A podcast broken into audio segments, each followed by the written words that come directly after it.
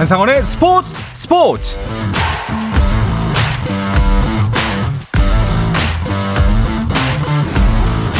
스포츠가 있는 저녁 어떠신가요? 아나운서 한상원입니다. 오늘 하루 이슈들을 살펴보는 스포츠 타임라인으로 출발합니다.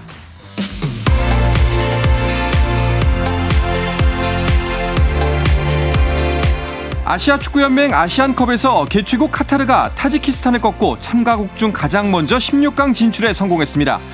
중국은 레바논과의 경기에서도 득점 없이 0대 0으로 비겨 1차전에 이어 두 경기 연속 무승부를 기록했습니다. 한편 우리나라는 20일 요르단전에 대비한 훈련에 매진하고 있는데요. 대표팀 소식은 잠시 후 카타르 현지를 연결해서 자세하게 알아보겠습니다. 미국 프로야구 샌프란시스코 자이언츠에 입단한 이정후의 첫 공식 훈련 일정이 발표됐습니다. MLB.com이 공개한 스프링 캠프 소집 일정에 따르면 샌프란시스코는 2월 15일 미국 애리조나주 스코츠데일 스타디움에서 투수조와 포수의 첫 훈련으로 진행하고 20일에는 야수조가 포함된 팀 전체 훈련을 개시합니다. 이정후는 이달 13일에서 2월 2일 사이 미국으로 출국해 개인 훈련을 가진 뒤 2월 15일 스프링 캠프에 합류할 계획인 것으로 알려졌습니다. 프로축구 K리그1 대전 하나시티즌이 광주 FC와의 트레이드를 통해 수비수 아론을 영입했다고 밝혔습니다. 대신 23세 이하 대표팀 중앙수비수 변준수가 광주 유니폼을 입었습니다. 한국 남자하키 대표팀이 2024 파리올림픽 남자하키 최종 예선 조별리그 B조 3차전에서 오스트리아를 4대 2로 이기고 1승 2무 조 2위로 4강에 진출해 내일 벨기에와의 준결승을 치릅니다. 8개 나라가 출전한 이 대회에서 3위 안에 들면 파리올림픽 본선에 나갈 수 있는 규정상 우리나라는 벨기에와의 준결승에서 이기면 12년 만에 올림픽 본선행이 확정됩니다. 미국 프로농구 NBA에서는 골든스테이트 워리어스의 대안 밀로에비치 코치가 심장마비로 갑자기 숨져 예정됐던 정규리그 경기가 연기됐습니다.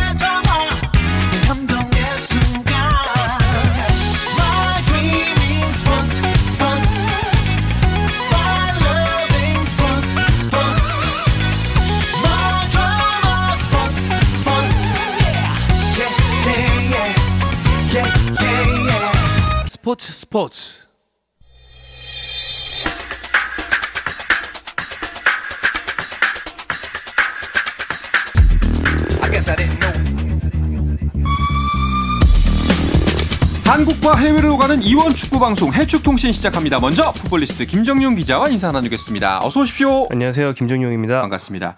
자, 그리고 아시안컵이 열리고 있는 카타르로 이건 기자를 만나러 가보죠. 이건 기자, 카타르에서 잘 지내고 계신가요? 네, 안녕하세요. 카타르 도하에 있는 이건입니다. 압살람 알레이쿰. 반갑습니다. 그 어느새 아시안컵이 조별리그 2차전 일정에 돌입했습니다. 현지 분위기는 어떤가요? 아무래도 디펜딩 챔피언이자 홈팀인 카타르가 2연승을 달렸습니다. 그러면서 16강 확정을 지었고요. 그 덕분에 카타르 현지 분위기는 상당히 이제 아시안컵 체제로 들어간 느낌입니다. 전체적으로 어, 그런 팬들이라든지 카타르 시민들 카타르에 있는 여러 많은 사람들이 상당히 좋아하고 있고요. 반면에 중국이 계속 이제 주, 졸전을 하고 있어요. 두 경기 연속 골을 못 넣으면서 이 무승부 탈락 위기에 있으면서 그런 부분은 이제 중국 기자들이 좀 아쉬워하고 있고 한국 기자들 같은 경우에는 좋은 경기를 보이고 있다 보니까 상당히 많은 어 뭐 다른 외국 기자들의 인터뷰 요청을 받는 등 좋은 뭐 기분 좋은 그런 모습을 보여주고 있습니다. 그렇습니다.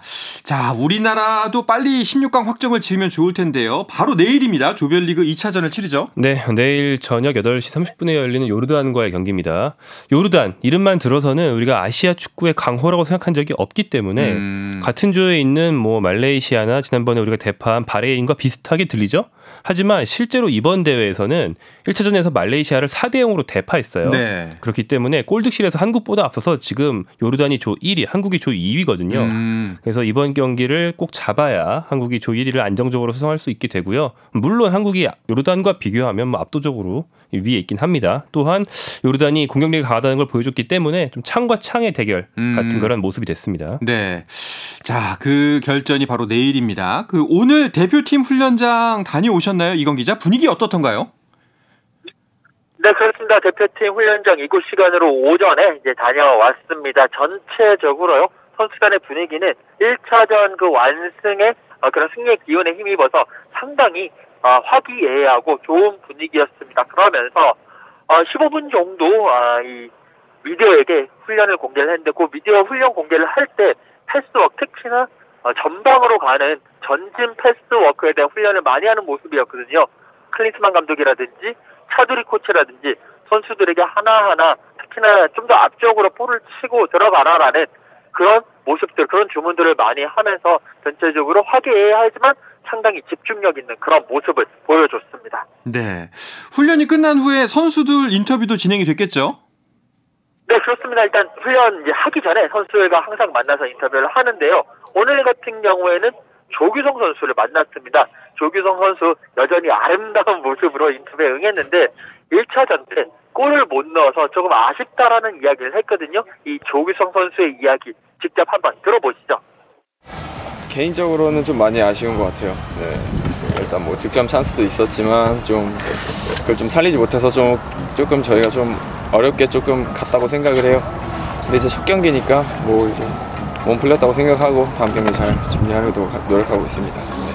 어 일단 감독님께서는 항상 이제 내려가서 이제 좀 볼을 받지 말고 좀 이제 박스 지역에 들어가서 이제 골을 넣으라고 말씀을 많이 해주시는데 그냥 첫 경기 때는 뭐 내려가서 조금 하려고 했는데 이제 들어가라고 계속 이렇게 말씀을 해주셔가지고 어 좀 그런 부분 좀 생각하면서 좀 더 살리면은 더 좋은 기회가 오지 않을까 좀 생각하고 있어요.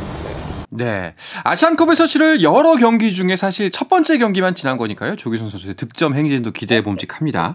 그 김종윤 기자, 우리가 지난 바레인전 경기를 되짚어 보면은 사실 점수는 3대 1 완승이었습니다만 상대가 바레인이라는 점에서 또 이제 경기 내용면을 보면은 좀 우리가 보완해야 할 점들이 눈에 띄는 경기였습니다. 어떤 점들이 있었을까요? 어, 일단 첫 번째는 경- 초반 경기 운영, 두 번째는 수비 이렇게 볼 수도 있을 텐데요. 일단 초반 경기 운영, 대회 첫 경기, 모든 전체 대회 첫 경기라는 걸 감안해야겠지만 그래서 그런지 이런 메이저 대회에 처음 나오는 대표 선수들이 초반에 좀 허둥대는 모습이 있었고 네. 그점 때문에 경고도 좀 많이 나왔거든요. 음. 그래서 이, 제 이번 요르단전은 초반부터 좀 운영을 잘해야 될 것 같고요.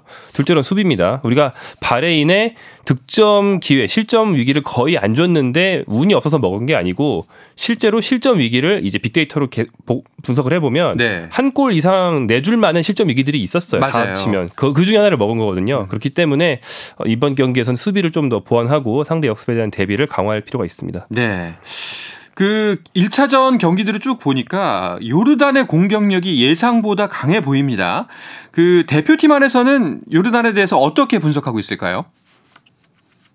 어, 그 클린스만 감독이라든지 여러 선수들과 이야기를 했을 때 요르단이 생각보다 counterattack이 상당히 강하다. 그렇기 때문에 counterattack을 내주기 전에 그 전에 허리에서부터 요르단을 눌러야 된다 라고 이제 많이 분석을 하고 있고요. 그 역할을 뭐 박용우 선수라든지 아니면 뭐 예를 들어서 박진섭 선수를 투입을 한다라든지 등등 여러 가지 그런 것을 통해서 아예 어, 허리를 누르고 최전방에서 압박을 통해서 볼을 낚아채는 것이 가장 좋은 방법이다 라고 어, 그런 의 그런 이제 정신을 그런 생각을 공유하고 있는 그런 모습이었습니다. 네.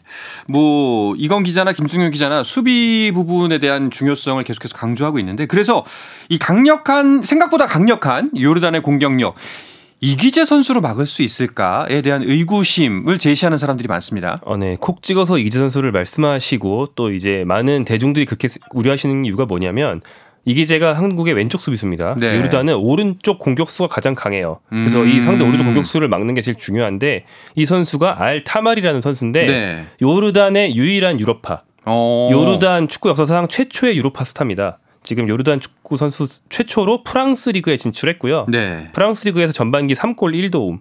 이강인 선수가 1골 2도움이었어요. 음. 그 비슷해요. 이강인과 좀 단적으로 말하면 이강인과 전반기에 남긴 경기력이 비슷한 선수예요.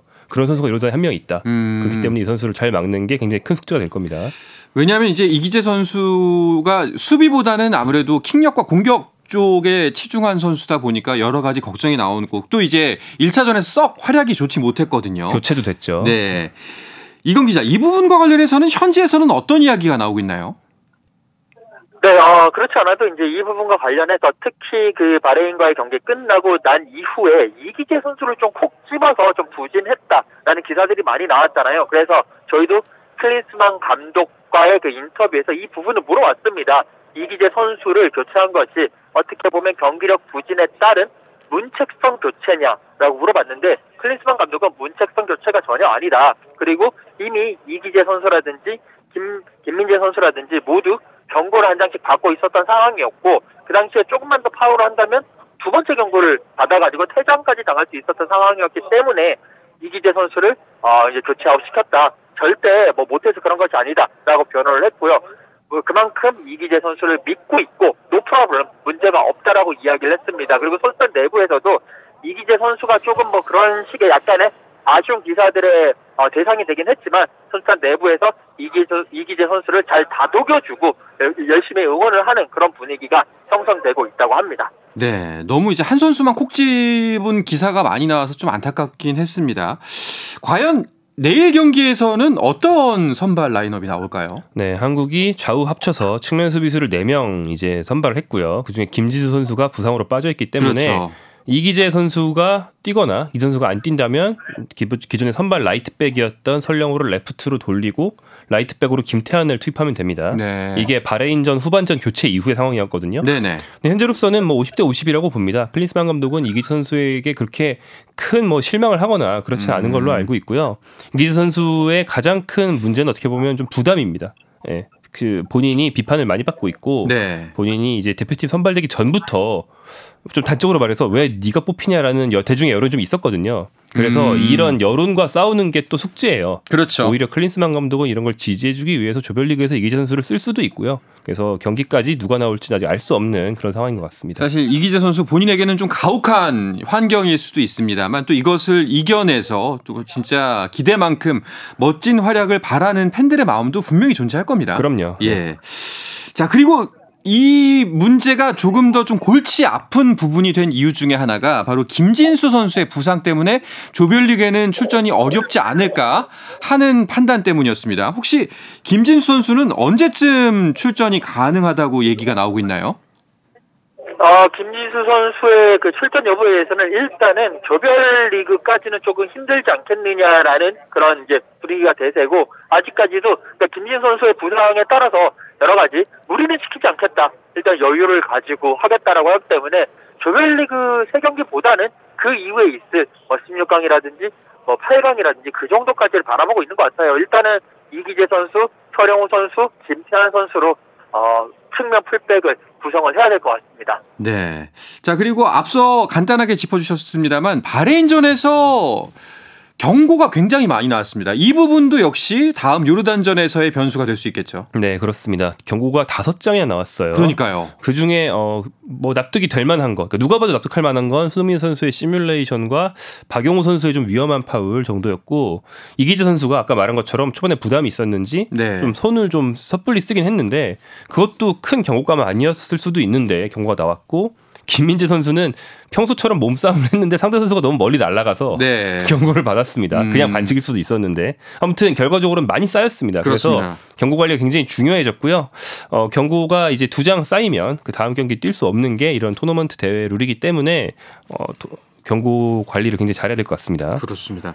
이걸 빨리 털어봐야 할 텐데, 그 8강까지 가야 경고 카드를 털 수 있는 건가요?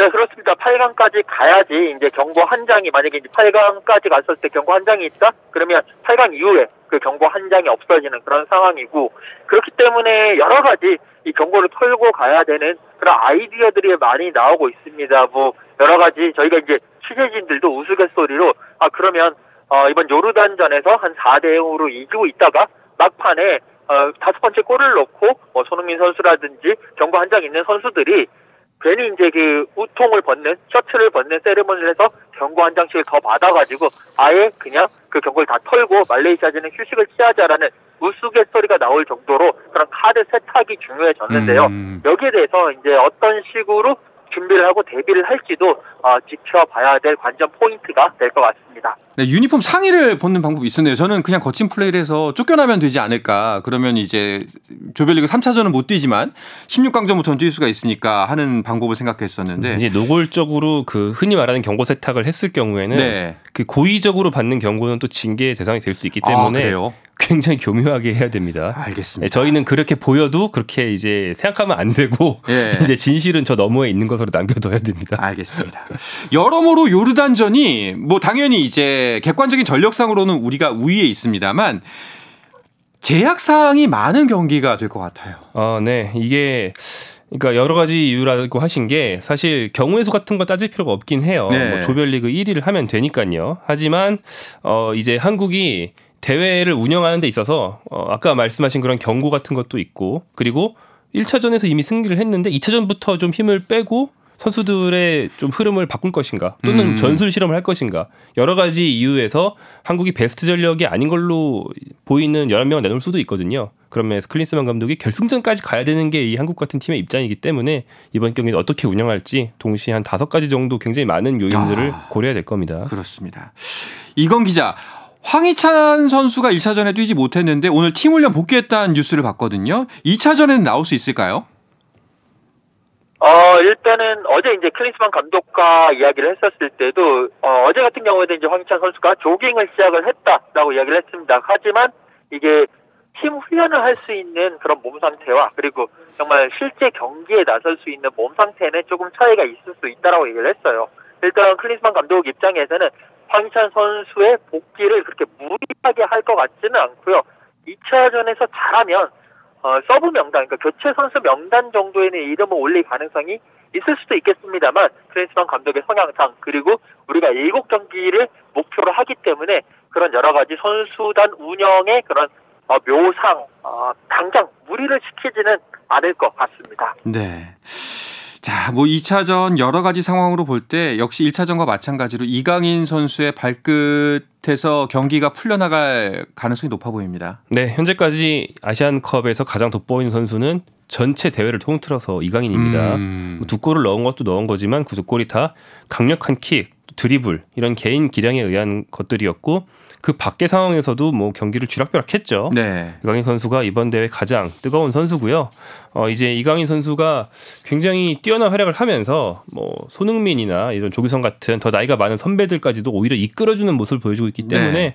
잘하면 이번 대회를 통해서 좀 잃은 대표팀 중심이 이강인 선수에게 옮겨가는 세대 교체도 볼 수 있어요. 어. 굉장히 많은 게 걸려 있는 이번 대회라고 하겠습니다. 이강인 선수가 이제 아시안 메시라고도 불리기도 하는데 요르단 메시 대 이제 아시안 메시의 대결. 아, 네, 그렇죠. 예, 어떻게 될지 결과는 내일 아실 수가 있을 것 같습니다. 자, 이건 기자 이번 대회는 우리나라 감독들의 도전도 눈길을 모으고 있습니다. 혹시 그 우리나라 감독들 현지에서 만나 보셨나요? 네, 어, 이번 대회 우리나라 감독들 두 분이 이제 어, 이번 대회에 나와 있죠. 인도네시아의 신태용 감독 그리고 어, 말레이시아의 김판공 감독이 나와 있는데 어, 두 감독 모두 만났습니다. 특히 인도네시아의 어, 신태용 감독 같은 경우에는 당장 내일 또 베트남과의 경기를 치르거든요. 어, 인도네시아가 1차전 이라크전에서 1대 3으로 졌기 때문에 어, 이 베트남전에서는 꼭 승리를 해야 되고 약한 2시간 반 정도 전에 어, 신태용 감독의 기자회견에 들어갔다 왔는데 이번에는 베트남에 꼭 승리를 하겠다. 그래서 16강 진출 그리고 아시안컵 본선 첫 승리를 위해서 모든 것을 다 어, 던지겠다. 모든 것을 다 쏟아붓겠다라고 얘기를 했고요. 김판공 감독 같은 경우에는 우리와 함께 어, 2조에 속해 있습니다. 그렇기 때문에 어, 1차전에서 또 요르단에게 4대 0으로 완전히 큰 패배를 당했거든요. 어, 일단 당장 2차전에서는 어, 그 바레인과의 경기 승리를 해야 되는 거고 우리가 또 3차전을 만나기 때문에 좀 더 관심이 집중되고 있습니다. 네. 또 이게 팔이 안으로 굽는다고 또 우리나라 감독들이 맡은 팀들이 패배를 하다 보니까 아쉬움이 많았는데 좋은 결과 2차전에서는 좀 어, 선전을 했으면 좋겠습니다. 물론 말레이시아와 3차전은 안 되겠지만요. 다음 주 이 시간쯤에는 김판공 감독이 이끄는 말레이시아와의 경기 소식 전하고 있을 것 같습니다. 이건 기자 타지에서 고생 많으십니다. 그때까지 건강하게 취재 잘하시고요. 좋은 소식 많이 들려주십시오. 감사합니다. 네. 한국과 카타르를 오가는 이원 축구 방송 해축통신 듣고 계십니다. 남은 시간은 한국에 있는 풋볼리스트 김정윤 기자와만 이야기 이어가겠습니다. 저희가 그 단신에도 간단히 말씀을 드렸었는데 이번 아시안컵에서 중국이 굉장히 부진합니다. 네, 그렇습니다. 뭐 중국이 뭐 2패를 한 건 아니에요. 하지만 현재까지 이 무승부. 음. 무득점으로 이 무승부인데 일단 한 골도 넣지 못한다는 점에 대해서 이제 중국 현지에서 굉장히 어, 자국 팬들의 혹평, 네. 또 비난이 굉장히 강하다고 하고요. 또 이제 중국이 이건 아시안컵이잖아요. 월드컵이 아니란 말이에요. 최소한 아시안컵 조별리그 정도는 쉽게 넘을 수 있는 전력이다. 우리가 그래도 음. 높은 곳을 보는 나라다라고 늘 생각해 왔을 텐데 이번에는 뭐 조별리그 통과조차 현재 불투명한 상황이 되다 보니까 어, 자국에서 굉장히 많은 좀 불안감이 퍼지고 있는 것 같습니다. 중국 팬들이 이제 현지에서 경기하면 그 응원이 무섭기도 하지만 졌을 때는 거기에 대한 비판도 어마무시하거든요. 네, 그렇습니다. 뭐 최근에는 중국의 10번, 그 네. 중요한 번호인 10번을 달고 있는 에이스 시에펑페이 선수가 상식적인 인터뷰를 했어요. 뭐라고 했냐면 모두가 최선을 다했다, 열심히 하고 있다라고 했는데 오히려 중국 팬들이 그 정도가 열심히 한 거라고 하면서 네. 그 열심히 했다는 말에 대해서도 더 비판이 더 심해졌단 말이에요. 원래 가족이 제일 무서워요. 네. 예. 선수가 열심히 안 했다고 할 수는 없잖아요. 그렇죠. 하지만 지금은 어떤 말을 해도 무조건 미워 보이는 그런 상황이 된 것 같고 말씀하신 것처럼 중국 팬들이 뭐 최근에 중국 축구 자체에 대한 좀 회의론도 좀 크기 때문에 음. 약간 좀 애초에 안 될 것이다라는 예감을 갖고 대회에 왔어요. 근데 그게 현실화가 되고 있다 보니까 더욱더 크게 실망하고 있는 것 같습니다. 아마도 실망감이 굉장히 클 것 같습니다. 자, 알겠습니다. 자, 그럼 유럽 리그 소식들도 짚어볼까 하는데요. 손흥민 선수가 빠진 토트넘. 그래도 일단은 5위 자리 수성하고 있습니다. 네, 그렇습니다. 토트넘은 손흥민 선수 없이 맨체스터 유나이티드와 원정 경기를 가졌습니다. 뭐 어려운 경기죠. 네. 뭐 명문 메뉴의 원정. 그런데 2대2 무승부를 거두면서 소기의 성과를 거뒀다고 할 수 있고요. 음. 손흥민 외에도 어, 주전 공격 자원들이 뭐 다수 빠지면서 손흥민의 대체자로 급히 이제 임대로 영입했던 독일 대표 공격수 티모 베르너가 선발 출장을 했어요. 네. 근데 베르너 선수가 좀 단적으로 말하면 손흥민과 굉장히 비슷한 점이 많은데 어, 슛의 정확도와 강도만 손흥민보다 떨어진 선수예요. 음. 그래서 아니나 다를까 손흥민이었으면 넣었을 것 같은 득점 기회가 두어 번 있었는데 네. 뭐 야구의 홈런에 가까운 그런 슛들을 하면서 뭐그 득점력만 좀 아쉬웠습니다. 하지만 베르너 선수는 1도움을 하면서 그래도 1도움을 했으니까 아, 토트넘에 안착할 수 있을 가능성 충분히 보여줬고요. 네. 토트넘은 현재 4위 아스널과 승점이 같은 5위입니다. 다만 아스널보다 한 경기 더 했기 때문에 뭐 바짝 추격한다고 하긴 좀 그렇고 약간 조금 한 경기 차이로 떨어져서 아스널을 추격 중인 그런 5위다 이렇게 보시면 되겠습니다. 네. 어려운 상황에서 펼친 경기이기 때문에 꽤 괜찮았다라고 판단을 할 수가 있을 것 같은데 그럼에도 불구하고 토트넘이 손흥민 선수가 돌아올 때까지는 불안해 보이는 것도 사실이에요. 네, 그렇습니다. 특히나 이제 가장 화제를 모으는 게 당장 모레 열리는 경기예요. 그러니까 한국 시간 토요일 새벽 5시에 맨체스터 시티를 상대하는 음. FA컵 경기가 있습니다. 네. 그런데 토트넘이 홈에서 갖는 맨체스터 시티와의 경기는 이 홈구장이 생긴 이후 역사상 전승이에요. 네. 그런데 이 기록을 이어가고 싶은데 그 전승에 그동안 주역이었던 손흥민이 없다는 거죠. 그래서 맨체스터 시티를 상대로 과연 이번에도 이길 수 있을지. 반대로 말하면 맨체스터 시티의 펩 과르디올라 감독은 손흥민이 약간 저승사자 같은 존재거든요. 네. 과르디올라와 맨시티가 세계 최강이지만 손흥민만큼은 무섭다 이랬는데 손흥민이 음. 없잖아요. 그래서 야 이번에야말로 저 지긋지긋한 징크스를 깰 네, 기회다. 토트넘 호스퍼 하- 스타디움 원정 징크스 깨겠다라는 각오가 있을 겁니다. 네. 자, 그리고 토트넘 소식 중에 하나가 손흥민 선수의 절친이라고 알려진 세르히오 레길론이 임대를 떠난다고 하던데요. 손흥민 선수가 원체 성격이 좋아서 절친이 많긴 한데 네. 그 찰칵 세레머니 할때 이제 레길론이 토트넘에 있을 때는 늘 같이 했어요. 어. 예, 뭐 자주 어울려 다니고 성격이 좋은 그런 스페인 대표 수비수인데 이미 경기력이 많이 떨어져 있었고 토트넘에서는 쓰지 않겠다라는 판단이 내려졌기 때문에 음. 이번 시즌 전반기는 어, 해당 포지션의 부상자가 많았던 메뉴로 임대가 있었습니다. 그런데 임대에서 복귀했는데 토트넘이 아예 등록도 안 하고 다시 임대를 또 보냈어요. 아. 그래서 이번에는 같은 프리미어리그 팀인 브렌트퍼드로 임대를 갔고요. 이 팀에 있는 이제 김지수 선수와 한솥밥을 먹게 되었고요.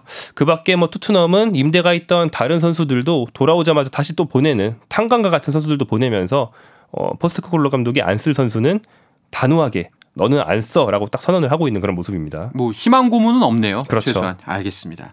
자 프리미어리그 현재 순위는 뭐 리버풀, 맨체스터 시티, 아스톤 빌라, 아스널, 토트넘 호스퍼 순으로 이제 순위가 여전히 이어지고 있습니다. 자 그러면 이강인 선수하고 김민재 선수가 빠진 이제 파리 생제르맹과 바이에른 뮌헨은 현재 어떤가요? 네, 이강인 선수가 빠진 파리 생제르맹은 음바페 선수가 역시나 또 골을 넣으면서 음바페가 벌써 리그 19골을 넣었고요. 네. 같은 리그 팀 랑스에 2대 0으로 승리를 했습니다. 이제 파리 생제르맹은 사실 뭐 몇 명이 빠지든 순항을 하는 팀이에요. 원체 음. 전력 압도적이기 때문에요. 근데 바이에른 뮌헨이 좀 상황이 재밌게 됐는데 김민재가 어, 아시안컵에 차출이 됐고 주전 수비수가 두 명 남아 있었고 여기에 혹시나 모를 상황에 대비해서 토트넘에서 후보였던 다이어를 임대해 왔거든요. 네네. 그런데 김민재를 뺀 그 두 명의 주전 수비수가 모두 부상이라는 소식이 있습니다. 결국에는 다이어가 오자마자 선발 데뷔를 하게 생겼습니다. 어... 다이어 입장에서는 토트넘에서도 후보였는데 독일에 오니 최강 팀의 주전이 되는 그런 좀 재밌는 상황이 됐습니다. 네. 자 그리고 어 스페인 리그를 한번 살펴볼까 하는데요. 큰 소식이 나왔는데 무리뉴 감독이 또 경질이 됐다라는 뉴스가 떴어요. 네, 어, 미르뉴 감독은 이제 이탈리아 AS 로마를 이끌고 있었죠. 네, AS 로마의 감독이었는데 최근 성적이 너무 안 좋았습니다. 음... 로마 하면 그래도 강호잖아요. 그런데 최근에 9위로 떨어졌거든요. 그래서 단호하게 이제 미국계 구단주들이 어, 다 결단 내렸어요. 그래서 무리뉴 감독이 이제 해고가 됐고요. 그 후임으로는 로마의 선수로 단 한 5년 전까지도 최고의 스타 선수로 뛰어서 우리가 익숙한 다니엘레 데로시 네. 감독으로 변신해서 왔는데 팀 자기 친정 팀이 이기다 보니까 최저 연봉을 받으면서 왔다고 합니다. 어... 이제 바- 남은 시간 동안만 소방수 역할을 해주겠다. 다만 내 돈은 받지 않겠다. 네. 이런 좀 결단 내렸습니다. 알겠습니다. 자 그리고 축구계 소식 메시가 피파 올해 선수로 뽑혔다는 뉴스가 있습니다. 네 그렇습니다. 메시가 엘링 홀란을 제치고 국제 축구 연맹이 주관하는 피파 올해 선수로 수상이 됐는데 사실 약간 논란이 있어요. 음. 왜냐하면 카타르 월드컵은 빼고 그 뒤만 따지는 기간에 해당하는 시상식인데 그 기간에는 메시는 유럽에 있지도 않았어요. 미국에 있었죠. 마이애미로 갔단 말이에요. 예. 그래서 이게 너무 너무 인기 투표 아니냐. 음. 뭐 각국 주장 및 각국 대표팀 감독이 뽑는 건데 너무 그냥 메시 어떻게 뛰었는지도 신경 안 쓰고 그냥 메시 이름만 보면 무조건 찍는 거 아니냐라는 부- 비판이 있긴 합니다만 결과적으로는 메시가 수상을 했습니다. 뭐 미국에서 펼친 활약 역시 뭐 뛰어났습니다만 논란이 있을 수밖에 없습니다. 천하의 메시라도 이런 부분엔 또 그 냉정하게 또 판단을 하는 기자들이 있으니까요. 뭐 이런 말이 나오는 것도 당연하게 느껴집니다. 알겠습니다. 자 이야기를 끝으로 목요일에 해외 축구 이야기 해축 통신은 마무리하도록 하겠습니다. 풋볼리스트 김정용 기자와 함께했습니다. 고맙습니다. 고맙습니다. 자 내일도 저녁 8시 30분에 뵙겠습니다. 한상원의 스포츠 스포츠.